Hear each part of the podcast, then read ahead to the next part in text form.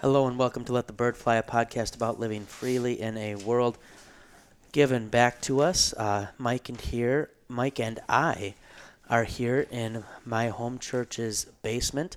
Um, the church was kind enough to let us set up in a corner as we are supposed to be staying away from the uh, college for the week if possible.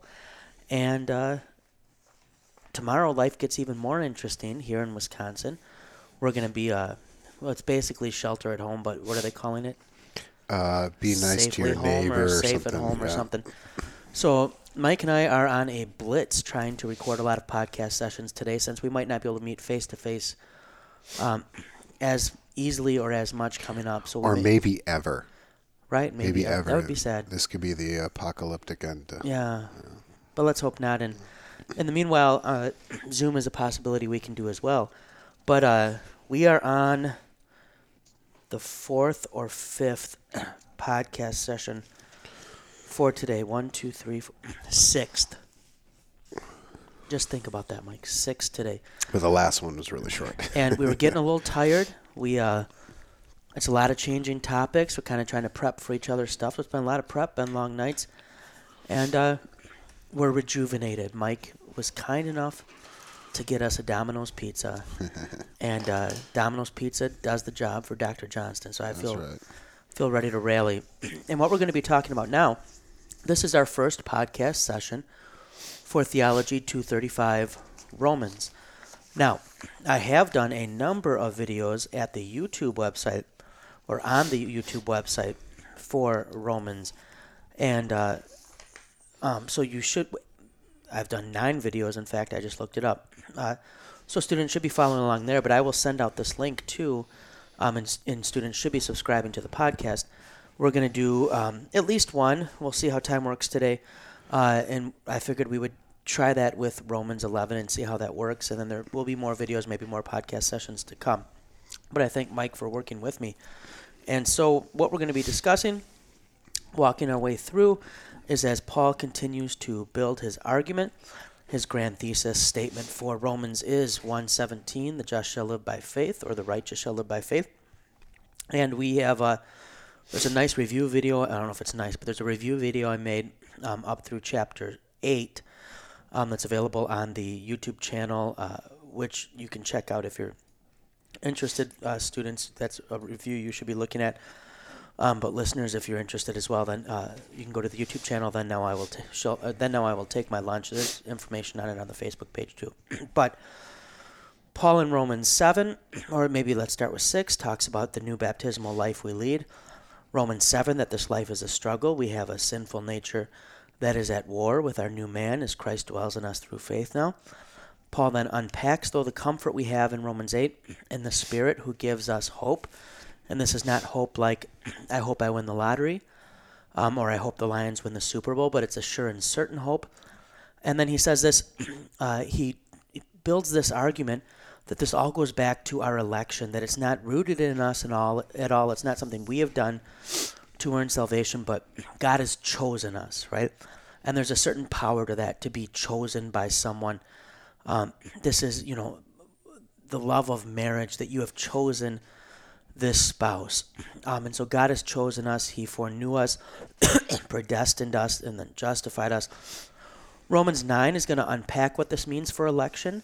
Um, as some might grumble, well, why did he choose these people? Or I might even doubt, why would he choose me? There's nothing in me.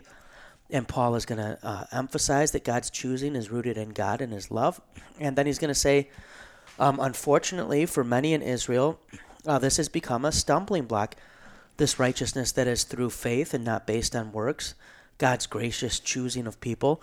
And so some of the uh, Jews, his brothers and sisters at the time, um, in the Jewish race and faith, had stumbled at this. It had become a stumbling block. Romans 10 then he emphasizes that there's free salvation for all, Jew and Gentile alike, and so it's a righteousness of faith, not a righteousness of works. You can stand before God according to either, but only one ends with you standing before God as innocent, and that's the righteousness of faith because we're unable to keep uh, the whole law and to do our works perfectly in every way. Romans 11 now is going to go back to the theme of Jew and Gentile. And the Gentiles might have been a little bit tempted to think, well, these Jews, you know, they're really rejecting Christ, but we're believers. And you might have had this reverse, and it's not so um, crazy to think this might happen. Whereas before, maybe the Gentiles thought they were looked down upon by Jewish believers, that now they might think, well, you know, we Gentiles, we're the ones who really get it. Um, we're where it's at. And so Paul is going to caution them and say, hey, you will fall into the same trap. Uh, if you try to exalt yourself, that's self righteousness, that's work righteousness, and you forget that you've received this by faith. But he also says this is not to mean um, that more Jews will not come to faith. He says, in fact, God is doing this uh, so that more Jews might come to faith, that they might be stirred to jealousy at the grace that has been given to the Gentiles. And so that's the basic context of chapter 11. And God is going to remind us, too, that He always has His remnant. Um, that just because many of the Jews were rejecting Christ did not mean that God was not preserving His remnant who would come to faith in the Savior. And so, um, this too will kind of hinge on election. Uh, at the beginning in verse 2, Paul will say, God has not rejected his people whom he foreknew. All those among the Jews and the Gentiles who God has elected for salvation will be saved. So powerful is God's promise uh, that it cannot be stopped. It will reach his people. And he gives the example then of Elijah. And you might remember from the Old Testament, Elijah thinks he's the only one left. The the Israelites have killed the prophets. Um, you know, the wicked king has persecuted the faith. He's torn down the um, the holy places, and uh, and Elijah says, "It's just me, Lord. I'm the only one." And God uh, says to him, "I have kept for myself uh, seven thousand men. There is the there is the remnant." And he says, "So too at the present time." And this remnant is not a remnant that will earn salvation, but it's one chosen by grace. And there he throws out a verse that I'll throw to you, Mike, but he says in verse 6 But if it is by grace, it is no longer on the basis of works. Otherwise, grace would no longer be grace. And maybe, Mike, just if you want to unpack a little, why wouldn't grace be grace um, if it were in any way based on works? If grace is a free gift and an undeserved love, then it cannot be by works. These are two, I mean, they're just not logically compatible. And so, oh, we've talked about this before that um, if if God owes us something, then it's no longer love; it's an obligation God has for us. And so, put yourself in a father-child relationship, right? You, the father says, you know, I will feed you, I will love you, I will do these things for you, if and only if you follow the rules of the family or live up to the family name. Um, and notice how when we parent, hopefully, we give love first.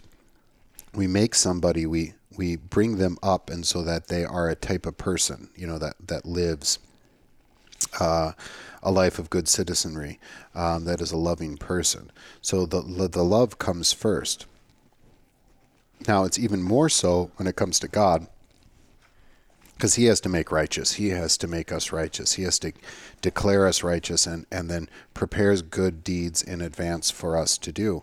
And so, if the love depended on us doing something, it by definition would not be love, and everything would be would be backwards. So it's kind of like a, a business agreement you make make with God. And so you know in chapters ten and eleven, uh, Saint Paul is not saying uh, you know. Uh, this this has nothing to do with ethnicity, right? And it's hard for us to understand that because we live we live with the unfortunate uh, tradition of racism in our world and in our thought. And so uh, when St. Paul says, you know, he uses the name Israel, we immediately think about, well, all of Jews. No, he's just saying that some. In fact, he does make that case that they're, we're going to define things now by grace. Who is a true Israelite, a son of Abraham? Well, there is no Jew or Gentile. It doesn't matter. It is a person who trusts. And so um, um, it's it's hard for us to, to put our fingers on that. And in fact, a lot of Christians mess this up. And I don't just mean Christians who are anti-Semitic. I mean that's that's a whole nother heinous thing. But people who think that um, St. Paul is just talking about actual Jewish people are going to be saved um, by their ethnicity. or that they need to be saved first before God's return comes, Yeah. before Jesus returns. And this really has huge ramifications for geopolitics today. And I I really like the the branches thing, the the the idea of branches are grafted on to uh, to a to a vine, right? Um, that the Gentiles were grafted onto that, and uh, and a little bit of respect for the Jewish people and their heritage here, right? Which I don't know that we always get. Like evangelicals do this very well, um, although with a with a maybe um, a bad motive. Uh, their bad motive, or I should say, their incomplete motive or misguided motive, motive is to get Jews to be uh, uh, uh, followers of Christ, and therefore then Christ would return. It's really a selfish mentioned. use of Yeah, it. Like, let's it get is. Jesus back. Let's. But I think Paul kind of is saying to the Gentiles here, you know, it's kind of a subtext here, and I, he may actually brings it up to the to the front of the of the text too. Is you know what the these Jewish people were pretty special, and uh, they they were, but because of grace, right? And and and how does he put that? Right, the uh, you know the root gives gives gives something to the to the branches, not the other way around, right? So. Uh, just as much as you were grafted on, although a wild, wild uh, olive shoot, in the same way, uh, right? This you can fall from this grace. Yeah, so I, I think there's probably something that we could do in our Christian churches here to, well, quite frankly, be Remember, it is not you who support the root, but the root that supports you. yeah, to and, and I think we do that by making sure that our pastors know Hebrew, Right. right? Um, but uh, and and I don't know if you want to go down this rabbit hole, but like the the Christian Seder and stuff like that, you know, I mean, there, there are some maybe a little bit problemat problems with that, and what we mean by that is that the Passover Seder and to uh, to celebrate the Passover Seder in a Christian church, I think it can be healthy in a in a just a didactic way. Uh, you know, trying to figure out what was Jesus doing on the Last Supper, what did the Old Testament uh, Jews do, and get, gets us into that mode. But that can become like, oh, it's a little curious kind of thing, you know. Right. Or we can go the opposite side and say this is somehow commanded by God, or that this makes us closer to God. Uh, we got to be careful with that kind of thing. But the, the Passover and the Seder is a connection between the Jewish religion and the Christian religion still today that can be a common point of contact. Yeah, and so Paul's going to build on this argument then that it rests entirely by grace, which means that no one people ought to claim um, the gospel or salvation as their own particular possession, as if it were not for others as well. And here I want to hit on something that Christians sometimes get confused by. Um, in verse uh, 7, Paul is going to say, The elect obtained it, but the rest were hardened. I'm talking about what Israel failed to obtain. And we read that hardened. And that can be a difficult thing in Scripture. And some will read that and take, well, see, this must be the, the reprobate. But I just want to point out again how God is speaking about this historically, how He has used people in history. So, so this is a this hardening is is God using someone for an ignoble purpose in history, um, and so Paul comes back to that. So because they have hardened, they have stumbled, and he quotes some Old Testament passages. Um, for instance, David um, says it, that uh, let their table become a snare and a trap, a stumbling block, and a retribution for them. But he comes back and says in verse eleven. So I asked, did they stumble in order that they might fall? By no means. Rather, through their trespass, salvation has come to the Gentiles so as to make Israel jealous. Um, that their inclusion might come, Paul talks about. And so here, too, that we not read into this some sort of uh, double predestination, or that we not always read into talk of hardening the notion that someone can no longer come to faith. This is not necessarily the sin against the Holy Spirit that Paul is talking about here. Um, precisely their hardening has sent Paul to the Gentiles, right? He would go 1st to the synagogue, then to the Gentiles. And the hope is that that having taken place, just as God used the Israelites in their hardening to take Paul to the Gentiles, that the Gentiles coming to faith will incite Israel to jealousy, that Paul will be able to then go back and proclaim the good news to them. So, when the hardening and the choosing comes up here, notice it's used in the context of grace. Again and again, it's connected with grace. And so, this is election is comfort for the Gentiles, but also comfort for those who are worried about those of Israel who have not come to faith yet, that God will bring those he has chosen to faith. Um, and so he says, Rather, through their trespass has um, salvation has come to the Gentiles, so as to make Israel jealous. Now, if their trespass means riches for the world, and if their failure means riches for the Gentiles, how much more will their full inclusion mean? Uh, and so Paul's going to build on this argument and then talk about this picture of an olive tree and branches being grafted on. Now, the branches that were naturally fitted for the tree, right, that they naturally grew, this is Israel. And God is going, Paul is going to say, God has removed some of those branches to, uh, to graft in the Gentiles who were uh, just a wild, wild olive shoot, right?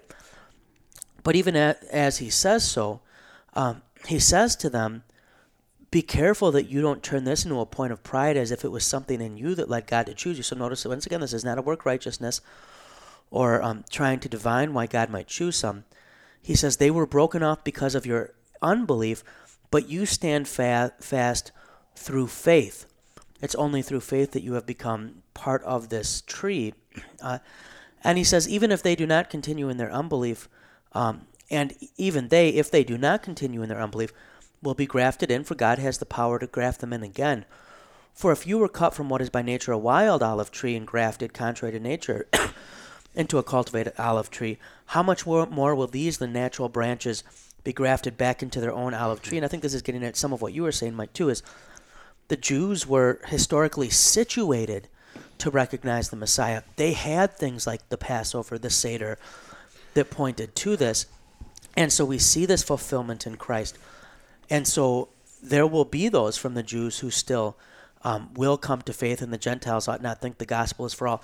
Notice on both sides, with the Jew and Gentile alike, he's combating any he's combating any notion that would constrict the gospel, that would limit Christ's work, that would lead people to assume, well, they had their chance, the gospel's not for them. This is the gospel is for everyone, and we don't give up on anyone, is what Paul is is driving home. And so there will be some from the Jews, he says still, who will be coming into the kingdom. And they are the natural branches, right? They've been given these rites and ceremonies that were meant to point to Christ. Um, and so he then speaks of the mystery of salvation and, and says in verse 26 something I want to pick up on too. He says, And in this way all Israel will be saved. And this goes exactly to what you were talking about, Mike some people, believe it or not, some people don't read the Bible carefully. and some people don't read this chapter carefully and they think this means the conversion of all the Jews will take place. Um, when we talk of Israel in the New Testament, Mike, what do we mean by, by Israel? Do we mean just Jews? We mean those who are righteous by faith, the true sons and daughters of Abraham, right?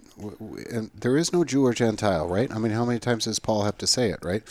So we just mean Israel by faith. yeah? Yeah, and so that all Israel will be saved is all the elect will be saved. All God's people will be brought into the kingdom, and God is patient in, in doing so. He then is going to continue with verse 28 through 32, and I'll read it and we can comment. he says, As regards the gospel, they are enemies for your sake. That is, those Jews who have not converted and are hostile to the gospel.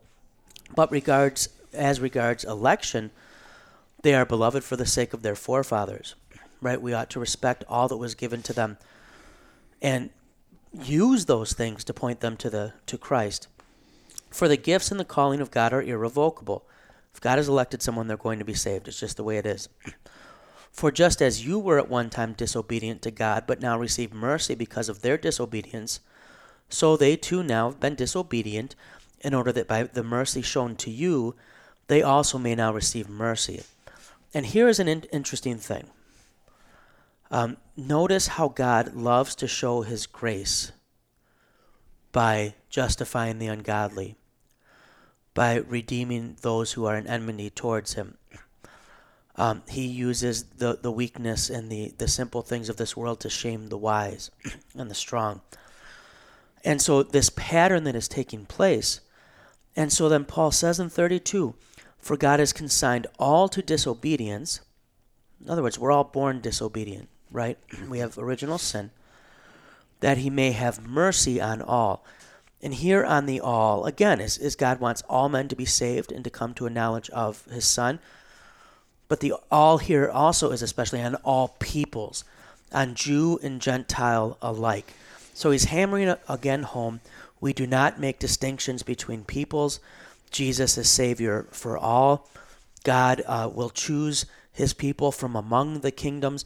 There will be no more diverse place than heaven. Mm-hmm. Paul is then going to unpack that a little bit more, but he's going to warn how unsearchable his judgments and how unscrutable his ways. So, this is not a point of speculation. Election is not something we ought to be speculating about, which is something people love to speculate mm-hmm. about. Why some and not others, right? You always got to mm-hmm. say that. Well, why are you asking? Mm-hmm. Right, what do you want to know? um, but we know that in the end, verse 36 brings it together as he closes it. For him, in, for from him and through him and to him are all things.